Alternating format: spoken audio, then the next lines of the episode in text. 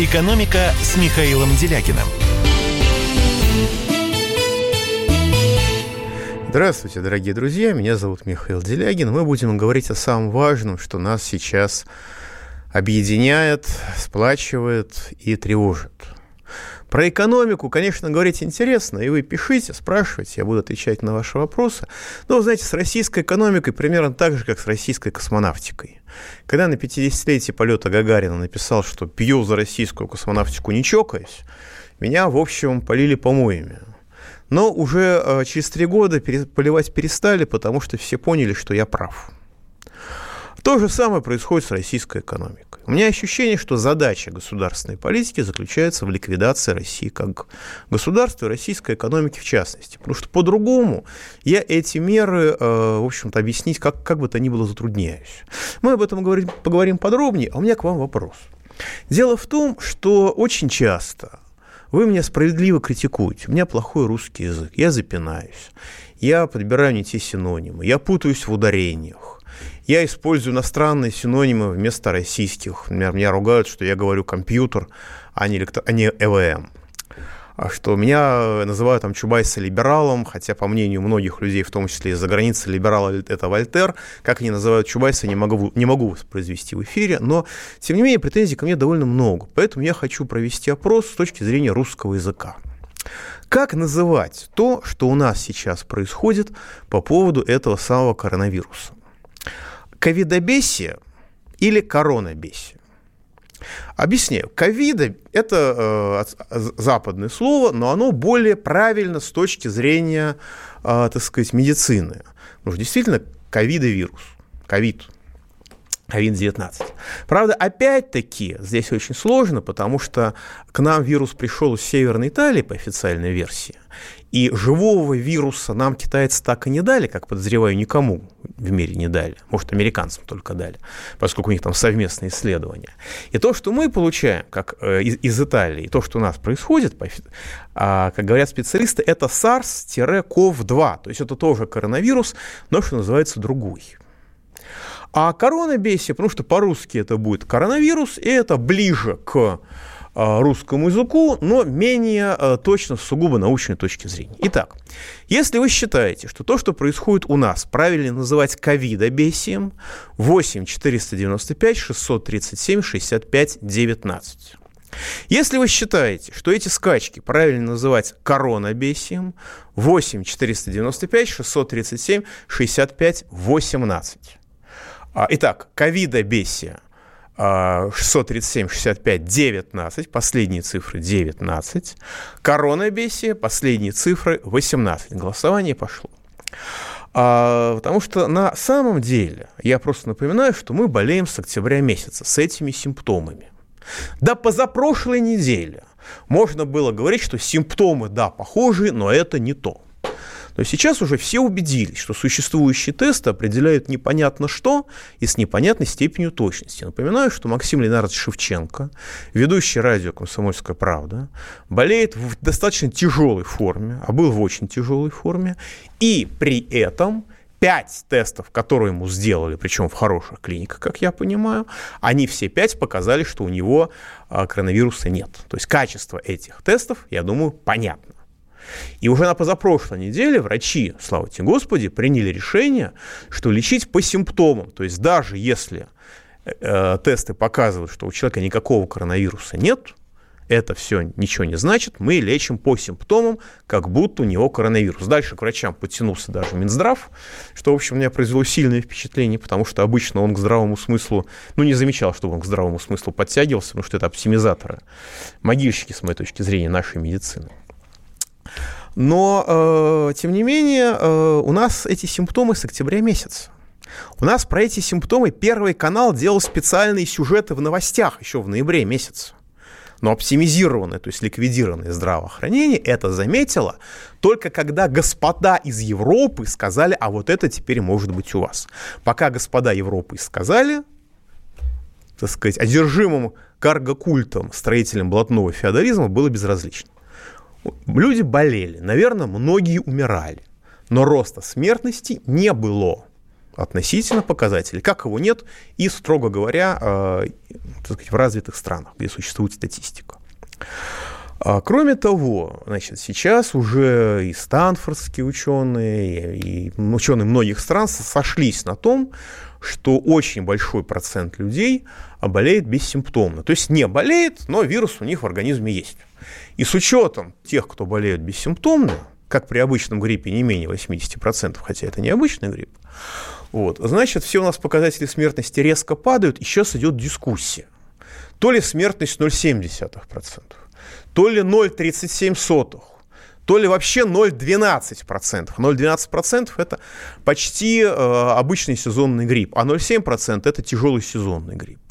Вот это ситуация с одной стороны. С другой стороны, то, о чем нам не говорят. Я вынужден говорить на медицинские темы, потому что, когда у нас начинают говорить врачи, выясняется, что они, за редким исключением, не вирусологи, не эпидемиологи. А я говорил именно с людьми профессиональными. Вот. Проблема заключается в том, что если обычный грипп просто вырубает иммунитет, и у вас вылезают все болячки, какие есть, то в этом случае, значит, целенаправленно идет поражение легких, вдобавок к падению иммунитета. И это можно от этого защититься, но нужно знать как. Нужно, так сказать, в медицинском институте учиться, а не диплом получать для того, чтобы знать как, и учиться по специальности не акушер-гинеколог и не организатор здравоохранения. Я не могу наговорить как, потому что это запрещено законом. Нам законом запрещено друг друга спасать. Это такие законы, если кому-то нравится российское государственное устройство, если такие еще остались. А с другой стороны идет поражение способности кровь переносить кислород по организму, поражение эритроцитов. Поэтому китайцы применяли ИВЛ, но помимо ИВЛ у них была еще одна серьезная технология, о которой в Российской Федерации не говорят вообще в принципе. Опять-таки об этом говорить запрещено. Вот. Итак, значит, наш студийный номер телефона 8 800 297 02. Пишем в WhatsApp и Viber +7 967 297 02. Значит, я сразу говорю, что, дорогие друзья, а я понимаю, что у нас сейчас у всех стресс, все боятся, многие снимают стрессы традиционными способами. Так вот, после бани звонить можно и писать можно. И даже после еще более традиционного, так сказать, связанного и самого приятного способа снятия стресса тоже звонить можно. Надеюсь, что во время вы звонить не будете.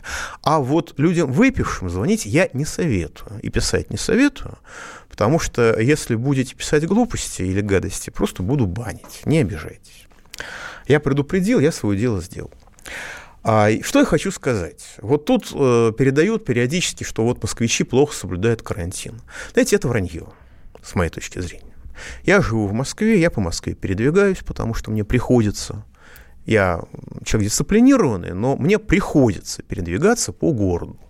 И, скажем так, не только с пропуском, потому что есть места, куда я не хочу, чтобы, так сказать, какие-нибудь американцы или китайцы, или эстонцы даже, или немцы знали, что я туда хожу. Вот. Соответственно, я вижу, как люди, сколько людей на улице, как они себя ведут. Я могу сказать, что Москва – это очень и очень и очень дисциплинированный город. И люди, даже не верящие в коронавирус, даже уже переболевшие, выходы на улицу ограничили просто, чтобы не пугать остальных. Это очень трогательная забота друг о друге. Очень трогательно. При этом я могу сказать еще об одной вещи. Мы все, многие живут в многоэтажных, многоквартирных домах. Мы все помним, что утром, в воскресенье, в 11 часов, если захотел поспать подольше, просыпаешься, потому что где-то кто-то что-то сверлит. Ну, как бы никто не отменял работы по благоустройству не только снаружи, но и внутри. Так вот, дорогие друзья, все время домашнего ареста, который некоторые именуют самоизоляцией, все это время не шумит никто. Ну, если у кого... Причем не только у меня, ладно, там я живу в центре, но люди, которые привыкли жить в пролетарских районах, даже с деклассированным населением, люди, которые привыкли, что постоянно и плевать на нормы, и ночью могут начать сверлить и что-нибудь прибивать. Они говорят так. Если у кого-то истерика, то это, конечно, слышно. Но никто сознательно не шумит. Это реально очень важно. То есть мы очень сильно друг от друга заботимся. Можем любить, можем не любить, можем ненавидеть, можем хамить. Мне уж тут нахамили в ленте несколько раз, 2 раза. Но мы друг о друге при всем этом заботимся. И это огромное наше, не преимущество, не будем хвастаться, огромный наш запас прочности. Давайте примем звоночку. Святослав из Иркутска, у нас минута, в эфире. Да. Добрый вечер. Да. Да, я назвался, что с Иркутска, да, но я все-таки назову, что я комсомолец в городе Н, а по фамилии тоже Н, да? Не суть, я слушаю вас. Да. Ну, я хотел бы все-таки не согласиться с вами. В чем? В том, что в пролетариатском районе, там, допустим, города Москвы, или в каком-то... мы не заботимся друг о друге. Нам наплевать друг на друга. Вы знаете, я сейчас сказал, что я говорю о конкретных людях, которые живут в социально неблагополучных районах Москвы, где обычно можно просто на лестнице получить от соседа по физиономии, просто так. Эти самые соседи, они перестали шуметь. И это, на мой взгляд, является объективным критерием. Пауза будет короткой, не переключайтесь. Рубль падает, цены растут, нефть дешевеет, бензин дорожает. Кажется, что наступает нелегкое время. Но так ли все плохо? Мы не паникуем, потому что у нас есть экономисты Михаил Делягин и Никита Кричевский. По будням в 5 вечера они разбираются в мировых трендах и строят прогнозы. «Час экономики» на радио «Комсомольская правда». Для тех, кто живет настоящим и смотрит в будущее. «Экономика» с Михаилом Делягиным. Итак, дорогие друзья, голосование продолжается. Если вы считаете, что правильно называть то, что у нас происходит в сфере государственной политики, ковидобесием, 8-495-637-65-19. Последние числа 19. Если вы считаете, что правильно это называть коронабесием, более по-русски, но имя не точно, 8-495-637-65-18. Еще раз, ковидобесие, последнее число 19, коронабесие, последнее число 18.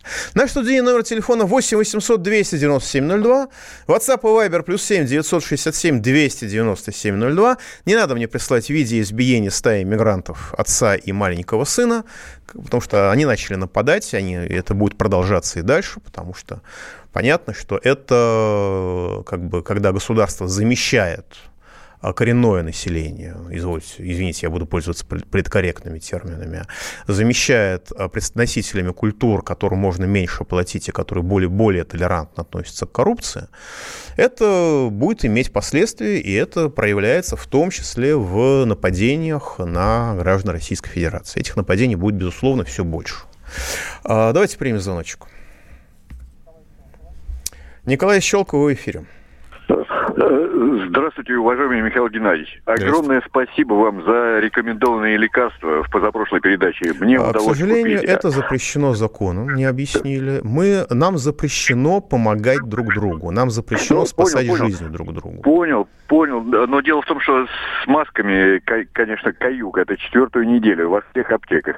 И вопрос будет такой. Прокомментируйте, пожалуйста, короткое высказывание человека, чьи работы изданы и издаются до сих пор на всех континентах, практически на всех языках мира, о котором наш президент сказал, что не считает его политическим деятелем. Послушайте высказывание. Во главе государства должны стоять люди, не обремененные большим капиталом. Богатые у власти будет думать только о сохранении и приумножении своего капитала, а не о народе. Владимир Ильич Ленин. Полное собрание сочинений. Абсолютно правильно. По-другому сказать нельзя, потому что если вы служите своему карману, вы не можете служить другим людям. А если вы заработали себе капитал или не заработали, а украли, то понятно, что вы служите капиталу, не своему карману. Что касается того, что считает действующий президент, его высказывание про Владимира Ильича Ленина я, честно говоря, как-то пропустил. Я не очень внимательно за его высказываниями слежу. Но я приведу другое высказывание, что в Российской Федерации средний класс – это люди с месячным доходом 17 тысяч рублей. А пенсионная реформа, то есть кража у нас 5 лет жизни, она необходима. Хотя в случае чего снизить в 2 раза взносы в этот самый пенсионный фонд оказалось совершенно спокойным и нормальным делом. Вот. Так что я думаю, что нужно более корректно относиться к высказываниям президента. И я являюсь категорическим противником того, чтобы издеваться над главой государства, в том числе цитируя его высказывания. Давайте примем еще звоночку. Михаил из Москвы в эфире. Здравствуйте. Добрый день, Михаил Геннадьевич. Во-первых, отвечая на ваш вопрос, боюсь оказаться пророком, но все, что у нас творится с коронавирусом, мне кажется, большой тренировкой. Да, безусловно. Конечно. Я думаю, извините, я вас прерву. Мы первый имели этап, это Грета Тунберг, и когда никто в мире из тусовочки не посмел выступить против этого откровенного безумия девушки с диагнозом. После этого сейчас второй этап таких же девушек с диагнозом, только уже на уровне госуправления. А третий этап уже, по идее, должно быть что-то серьезное. Я вполне допускаю взрыв атомных электростанций на Украине, потому что они 5 лет работают, в общем-то, на честном слове и на паре соплей, и вести бесконечно не может даже самым одичалым людям. Извините, я вас прервал, давайте. Вот. А вопрос у меня, собственно, вот какой. Если брать всю оптимизацию медицины, которая происходила до этого, в основном инфекционных больниц и так далее. Количество коек, которые оптимизировали, и количество коек, которые сейчас ввело, это сопоставимая величина? Нет. Или, может быть, было дешевле Ховринскую больницу как-то достроить, и не понятно, надо было одноразовые бараки? Большое спасибо. Значит, в чем разница? Вопрос дешевле не стоит, стоит вопрос дороже. Вы не видели, как у нас перекладывают плитку? Вы не видели, как в Москве по нескольку раз красят предельно дешевыми красками один и тот же подъезд? Вы не видели, как наматывают круги машины с GPS, которые якобы что-то подметают, и у них крутятся поднятые щетки? Задача дешевле не стоит. Задача списать деньги. Эта задача решается на всех уровнях. От управляющей компании до, я думаю, федерального уровня власти. И когда ликвидируются места, то это двойная выгода. Во-первых, ликвидируются места, и эти территории отдаются каким-нибудь косметологам. Я думаю, косметологам не абы каким, а связанным с правильными людьми и с правильным бизнесом. И доля с их прибыли идет, так сказать, по правильным адресам. А во-вторых, потом, ведь никто же не хочет отобранные у медицины койки вернуть обратно в медицину. Этого же никто не делает. Строят все заново. Дай бог, если бетон, схватится, который заливается в фундамент. В некоторых, по крайней мере, я знаю одно место в России, где в центре города строят инфекционную больницу после оптимизации, воздвигая стены на бетоне, который не успел схватиться. Понятно, что это год через 30 все посыпется и поедет. То есть это распил денег в чистом виде. Наконец, самое главное, совершенно бессмысленно строить бараки, если для них не будет врачей. А я что-то не слышу о реальной подготовке врачей-инфекционистов. Возможно, что уровень уничтожения медицины осуществлялся так эффективно, что уже учить некому. Это вполне возможно. Если мы вполне серьезно смотрим на человека, который входит в стерильную зону с бородой, грубо говоря, немножко странно для любого медика и для человека, который сталкивался с медиками, это выглядит очень интересно. Если мы видим врачей-анестезиологов, которые возглавляют инфекционные больницы, это не значит, что врач плохой. Это означает, что инфекционистов практически не осталось. Просто они истреблены, они вырезаны и ликвидированы. Они уничтожены вместе с койками. И когда вы потом эти койки сделаете, распилите на этом денег, если вы хотите людей лечить, то вы одновременно с койками начинаете пытаться найти врачей. А если врачей найти не пытаетесь... Если вы акушеров и стоматологов переквалифицируете в инфекционистов, значит, это вопрос распила денег. Вот и все. Это к вопросу о не только московской, я боюсь, и федеральной политике в том числе. Вы мне прислали замечательную цитату, я сейчас приведу. Иван пишет, цитирует Орелло, «Во времена лжи говорить правду – это экстремизм, поэтому спасать страну – это экстремизм». Да, конечно. У меня оба деда, повезло, они выжили, но они участвовали в войне. Сегодня они были бы экстремистами, сидели бы по 282 статье. Потому что спасать страну, заботиться о народе – это экстремизм, почитайте Уголовный кодекс, в конце концов. Давайте примем звоночек еще. Игорь из Бийского в эфире. Здравствуйте, Михаил Геннадьевич. У меня два вопроса. Да. Вот ваше мнение. Подозрительно, что у Китая будет рост экономики, единственной страны к концу года. И при этом при падении акций у себя в стране они скупали у иностранцев по дешевке акции. Так. Вы согласны с этим? Согласен, но если у вас вменяемое руководство, которое заинтересовано в благе своего народа, а не в ликвидации своего народа, то это дает огромные ресурсы прочности, которые мы видим на примере Китая и не видим, например, на примере Германии или Италии, тем более, и некоторых других стран. Потому что китайское руководство за 40 лет оно увеличило, оно осуществило чудо, 40 лет непрерывного роста уровня жизни. И реально они уперлись в большое количество структурных преград, даже не структурных проблем, а проблем таких, которые являются преградами. У них была задача затормозить рост экономики, и, в общем-то, при помощи коронабесия они эту задачу решили. И, безусловно, когда у вас падают котировки акций, вы предпочитаете их выкупать, если вы заботитесь о себе. Они вернули себе в собственность практически весь свой информационный комплекс, весь IT-бизнес они вернули в китайскую собственность. Они осуществили тихую революцию.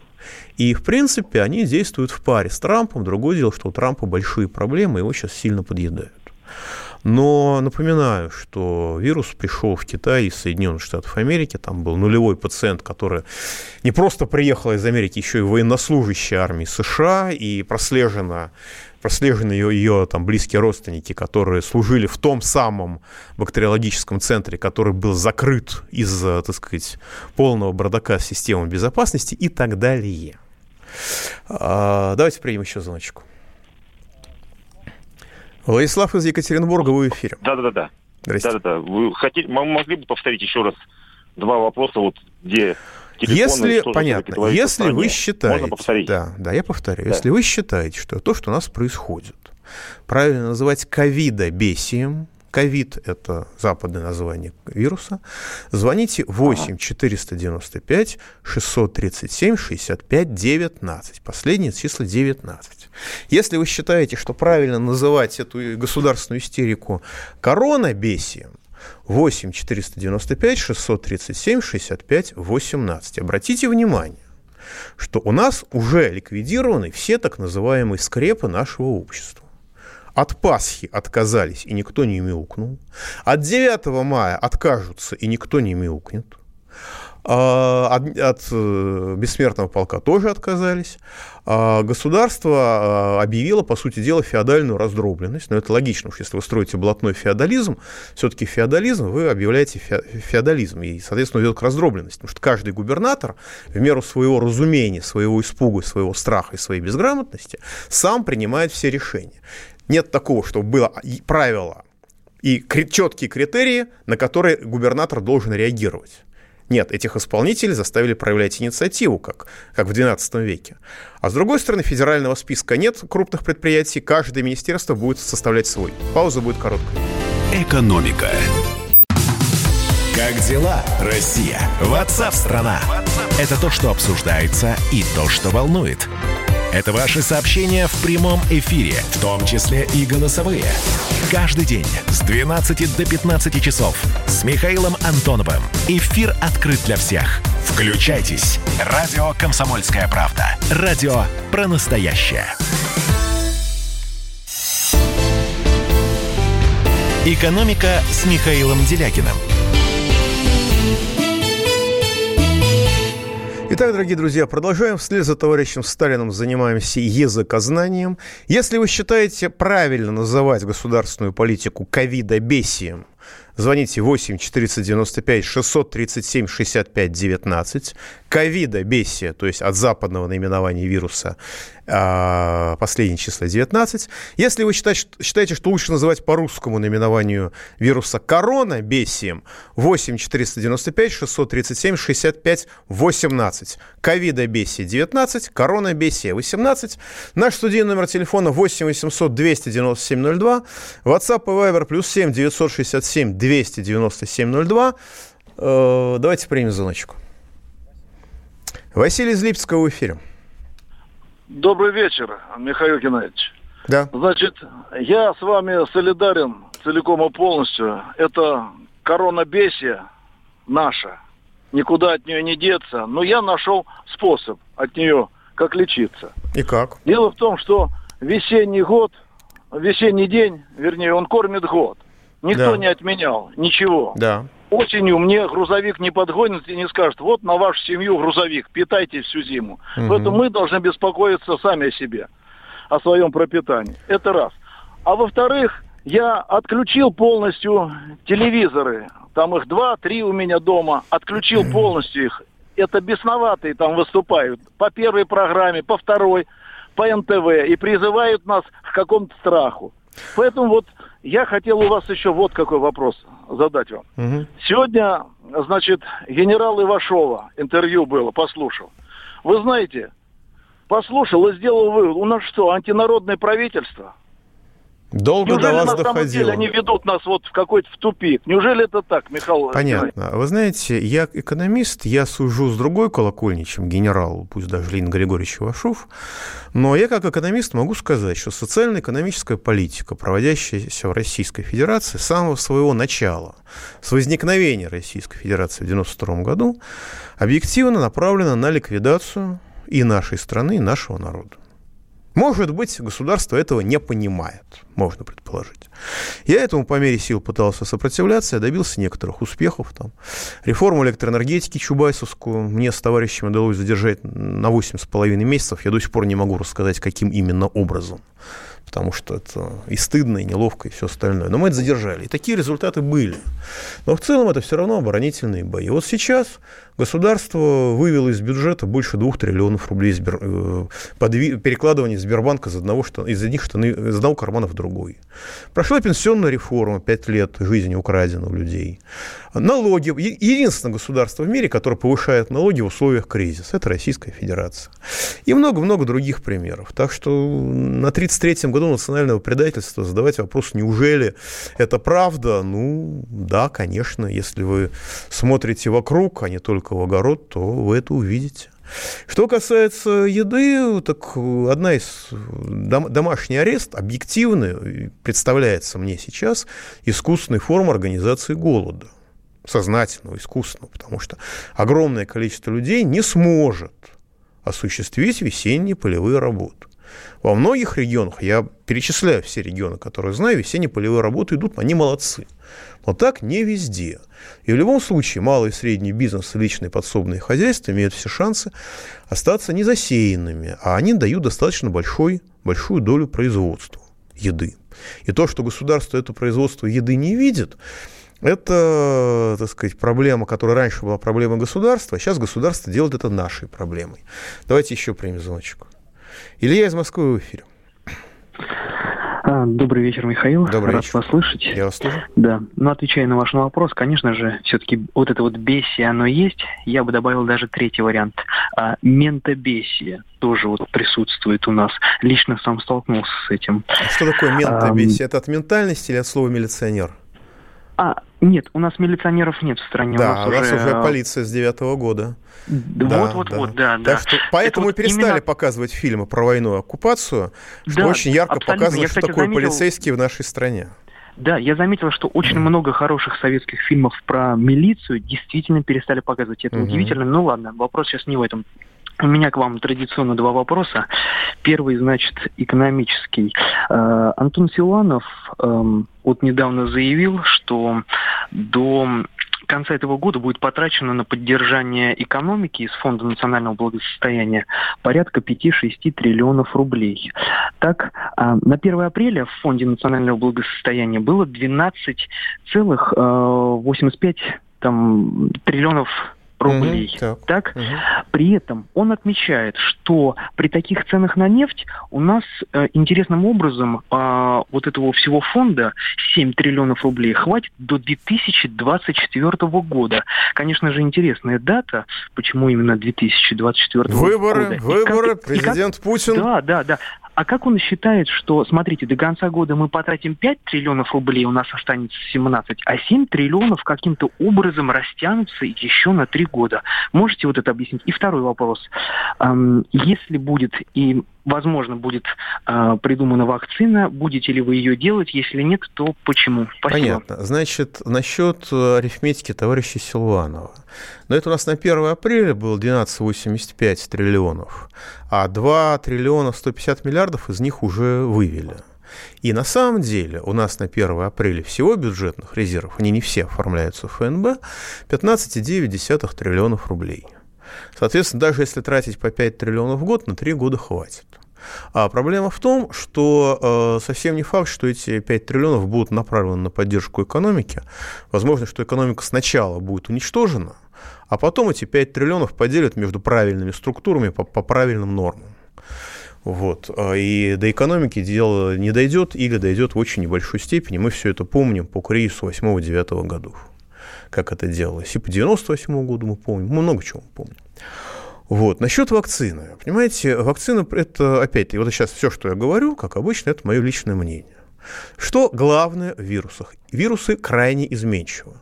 Когда нам колют, нам пропагандируют из каждого утюга вакцину от вируса, это опасно не только потому, что качество некоторых вакцин российских, насколько я могу судить, примерно таково же, что и качество орбидола. Даже если вы делаете себе швейцарскую или французскую вакцину, вы зависите от людей во Всемирной организации здравоохранения, которая, на мой взгляд, продалась фармакологическим монополиям более 10 лет назад, угадают они штамм гриппа, который будет в следующем году, или не угадают. Если угадают, все хорошо, 1 год вы живете. А если не угадали, то будет как в Америке, когда 70 тысяч трупов. Почему это произошло? Потому что они не угадали со штаммом. А вакцинация, она обеспечивает очень сильный иммунитет в отношении конкретного возбудителя, а общий уровень иммунитета, как я понимаю, она снижает. И если вы промахнулись со штаммом гриппа, ждали один штамм, а пришел другой штамм в реальности, то и ваша вакцина ни от чего не защищает, а иммунитет у вас уже сниженный. То же самое и с этим самым, с коронавирусом. Это семейство целое вирусов. И то, что мы называем COVID-19, это один вирус. А насколько можно судить то, что у нас в Италии, соответственно, в России, это SARS-CoV-2, и похоже, что это уже другой вирус. И специалисты говорят, что это разные вирусы. И в любом случае сделали эту вакцину, замечательно, привьют, кто-то станет инвалидом, кто-то не станет инвалидом, а он еще раз мутирует, и все. Поэтому, если вы хотите защищаться от заболеваний, если вы хотите быть здоровым, вы не должны себе прививать все от всего, что только можете вообразить, включая плохое настроение. Потому что эти специалисты через некоторое время скажут, что плохое настроение тоже вызывается вирусом, и тоже вы должны принимать от него лекарства. Что лекарства должны принимать, это уже сказано. А в реальности вы должны повышать иммунитет. Повышать иммунитет необходимо стандартными средствами советской гигиены. Открывайте Яндекс и читайте. Я не могу сейчас вам это говорить. Это в нашей стране запрещено законом спасать людей от заболеваний. Вот. Но это одна из причин, на самом деле, почему у нас распространяется таким образом эта истерика. Потому что это подготовка как бы глобальной монополии, глобальной фармацевтической корпорации, которые обладают колоссальным влиянием в силу бешеных прибылей, которые уже контролируют Всемирную организацию здравоохранения на пару, насколько можно судить, с Биллом Гейтсом. Они сейчас будут пробивать закон об обязательной вакцинации. Что если вы себе и своим детям не сделаете вакцину, то вы должны сесть или лечь, или с вами будут делать что-нибудь еще. Если это пробьют в нашей стране, если будет такой закон в части вот этих вот гриппозных и прочих вакцин, тогда из страны надо будет бежать. Куда бежать, я не знаю, потому что Беларусь уверенно идет по украинскому пути, особо и деваться некуда, и там и при прежних тенденциях там через некоторое время будет такая же катастрофа, как на Украине. Но я напоминаю, что когда господин Гейтс развлекался через Всемирную организацию здравоохранения с борьбой с полиомиелитом в Индии через обязательную вакцинацию детей, там была вспышка полиомиелита, там число прироста полиомиелита у детей исчислялось сотнями тысяч, если, так сказать, верить открытым источникам. И когда они Гейтса выгнали с его вакцинами, заболеваемость полиомиелитом вернулась, так сказать, не просто в норму, а в низкую норму. И этих историй с прививками очень и очень много. Когда у нас в Фейсбуке читаешь обезумевших теток, причем обычно еще и бездетных, которые визжат, что всех, кто не прививается, должны быть расстреляны, повешены, сожжены и четвертованы. И никакой Фейсбук это не банит, эти призывы к насилию. Нужно понимать, что это, в общем-то, реальная угроза. И коронабесие, и, так сказать, ковидобесие разжигается в том числе, исходя из интересов глобальных фармацевтических компаний. О других интересах в связи с этим я расскажу после паузы, она будет короткая. Георгий Бофт. Политолог, журналист, магистр Колумбийского университета, обладатель премии «Золотое перо России» и ведущий радио «Комсомольская правда».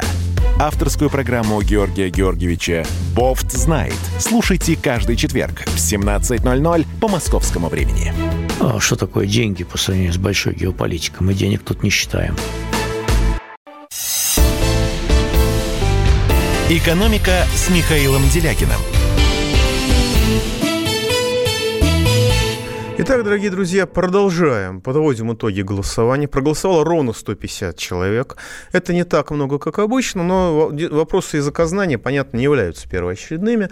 23% выступило за научный термин «ковидобесие».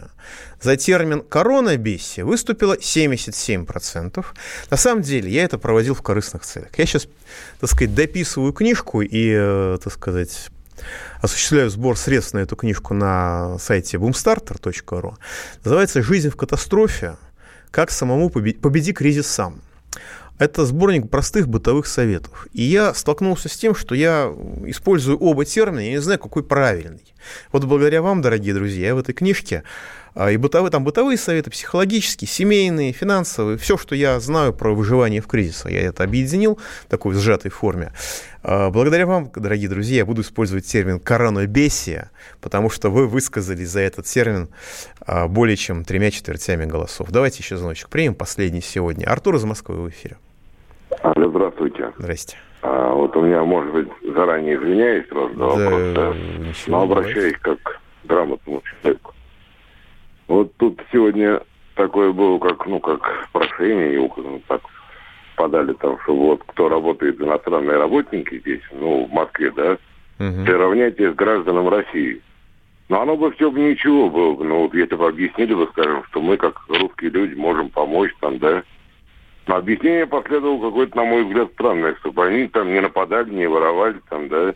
А если я там заявлю, что я тоже, у меня денег не хватает, дайте мне тоже, я тоже буду воровать там. Понятно. Вы не будете сбиваться в стаю, потому что вы относительно культурный человек, а даже по-русски говорите. Второй вопрос. Сейчас я отвечу на первый. Второй вопрос какой? Сбросился. Понятно. Хорошо. Значит, здесь все очень просто. На самом деле, если мигрантам будут платить пособие достаточно для выживания, это не будет означать приравнивание к гражданам России. Это значит, что они получат привилегии по сравнению с гражданами России. Сейчас эта привилегия действует, как я понимаю, в уголовной сфере. Скажем, если гражданин России или, не дай бог, русский вступает в какой-нибудь конфликт с представителем иной национальности, то, насколько можно судить по уголовной практике, по судебной практике, он будет виноват всегда. Вплоть до того, что, значит, худенький парень защищает от 100-килограммового армянина совершенно безумного девушку, а у армянина оказывается там какая-то проблема с эпилепсией, парень спасает ему жизнь в результате. И парень уезжает в тюрьму, парня лишают свободы. Потом общество вступается, получает, по-моему, там 8 месяцев условно или что-то еще, но все равно он виноват, мы с вами виноваты при любом взаимодействии с выходцами из ближнего зарубежья по определению. То есть нормы не написаны, а реальные нормы уголовного права и судебной практики, на мой взгляд, таковы, что гражданин России автоматически поражен в правах, по крайней мере, гражданин основных национальностей России, автоматически поражен в правах по отношению к любому выходцу из ближнего зарубежья. Это первое. Сейчас это дополняется, судя по всему, с уголовной практики распространяется на все право в целом. Потому что гражданин России не имеет реальных возможностей, за редкими исключениями, получить пособие, на которое можно жить. Да, прожиточный минимум 12 130 рублей – это ни о чем. Это занижено, по моему ощущению, примерно в 2 раза. Вот. И мы не можем отдавать больше, чем 12 130, москвичи 19 500, но вся система выдачи пособий для безработных ориентирована на то, чтобы это пособие не выдать. И практика уже очень большая, жалоб много, все это прекрасно знают, только государство не шевелится, не меняет свои практики, потому что не хочет шевелиться, не хочет менять ситуацию. Но это объективно обусловлено, потому что если государство существует не для блага своего народа, а для разграбления территории, тогда все встает на свои места. Посудите сами. Мигрант, гастарбайтер, он выгоднее, чем гражданин страны. Гражданин страны думает, что у него какие-то права. Гражданину страны нужно платить коммуналку. Гражданину страны нужно кормить семью, которая живет, в общем, покупает по московским ценам, которые сейчас уже стали российскими. А гастарбайтер нужно отсылать домой, и $50 – это довольно неплохо. И $200 – это вообще хорошо. А при этом он живет, так сказать, в скотских условиях, на скотских правах. И в отличие от гражданина России, он четко знает, что никаких прав у него нет. Он очень удобен для снижения издержек для недобросовестного бизнеса. А добросовестный бизнес, как показывает практика, если его выживает, то крайне мало. С другой стороны, русская культура подразумевает неприятие коррупции. Даже если мы взятки вымогаем друг у друга, даже если мы их берем, мы понимаем, что мы совершаем преступление. Мы это понимаем. А есть культуры, в которых взятка, она же бакшиш, является нормальной деловой транзакцией. Естественно, если я коррупционер, если я коррумпированный чиновник, я хочу, чтобы вокруг меня были люди, не русская культура, которые считают меня и себя преступниками, если они увлечены в коррупционные отношения, а люди, для которых это, принадлежащие к культурам, для которых это нормально, для которых взятка, повторюсь, нормальная деловая транзакция. Таким образом, происходит замещение так называемого коренного населения Российской Федерации. Я им тут уже пообещали несколько раз тем, что посадят меня в тюрьму. А я не знаю, если я скажу русский в эфире, меня в тюрьму за экстремизм посадят или не посадят. Вот. А происходит их замещение более дешевыми работниками. И, соответственно, не нужно заморачиваться техническим прогрессом. Наша модернизация – то, что нам разрешили охотиться с луком и стрелами и собирать валежник в лесу господском без применения технических средств. Соответственно, это коррупция. Вот и все. Так что это строго логичное и разумное предложение. Ну и насчет того, чем вызвано это ковидобесие уже не на мировом уровне, где явно заговор фармы, а на российском уровне, это либералы, которые стремились довести нас до революции. Либеральный клан, которому, так сказать, Путин выделил социально-экономическую сферу, а он хочет вернуть себе все, как в 90-е годы. И он, так сказать, набрал силы, в этом, сидя в социально-экономическом блоке, накачался деньгами, накачался связями. И он хочет вернуть себе все. Но народ не раскачивается, глядя на Украину, потому что и пенсионная реформа не привела к восстанию, повышение налогов не привело к восстанию, глумление, открытое в лицо, не привело к восстанию. Как же довести людей? Я говорил это еще во время пенсионной реформы, что задача либерального клана заключается в том, чтобы создать физически невыносимые для людей условия существования, чтобы они не могли больше жить, чтобы жить было невозможно, не нарушая так называемый общественный порядок. Но вот сейчас эта политика и осуществляется. Обратите внимание, какой баланс. Путин пытается говорить, что, ребята, Путин пытается панику пригасить и как-то вывести на рельсы нормализации. Тот же самый Собянин устраивает 15 апреля адское столпотворение в метро, ну или там московские какие-то власти. И, соответственно, через 2 недели, как раз перед 30 апреля, ожидается вспышка заболеваемости. Если вспышки не будет, значит, это все вообще полная ерунда, все эти коронавирусы. Это просто выдумано, это просто пропаганда. То есть заболевание есть, а статистика высосана из того или иного грязного пальца. А если будет всплеск заболеваемости, это значит еще на месяц отсутствие чего бы то ни было. То есть либеральный клан, по сути дела, доводит нас до свержения этой власти, которая себя уже дискредитировала полностью в ноль всем этим коронабесием и всей этой коронавирусной истерии. Вы правильно пишете, что сейчас горят леса в Чернобыле, тушить их некому, потому что первобытные люди лес тушить не могут. Ветер дует на Киев, что большая трагедия, там уже цезий есть, может подуть и не на Киев тоже. Пауза будет короткой. До понедельника. Экономика. А у вас нет такого ощущения, что на нас идет цунами? Рушится рубль, рушится экономика. Сегодня последняя новость, просто страшно смотреть. Я не исключаю самые дикие варианты. Ну, например... Наша гениальная, в кавычках, Госдума наплевала на указания президента. Проснулись от того, что вломились в дверь, забрали оружие. Начали проклинать заново мужчин. Там уголовных дел море, газеты все трещали. Но он же в Госдуме, чего удивляетесь? Вылилось это всеобщий хайп. «Человек против бюрократии». Программа Владимира Пособина. «Гражданская оборона» на радио «Комсомольская правда». Каждый вторник в 5 вечера по Москве.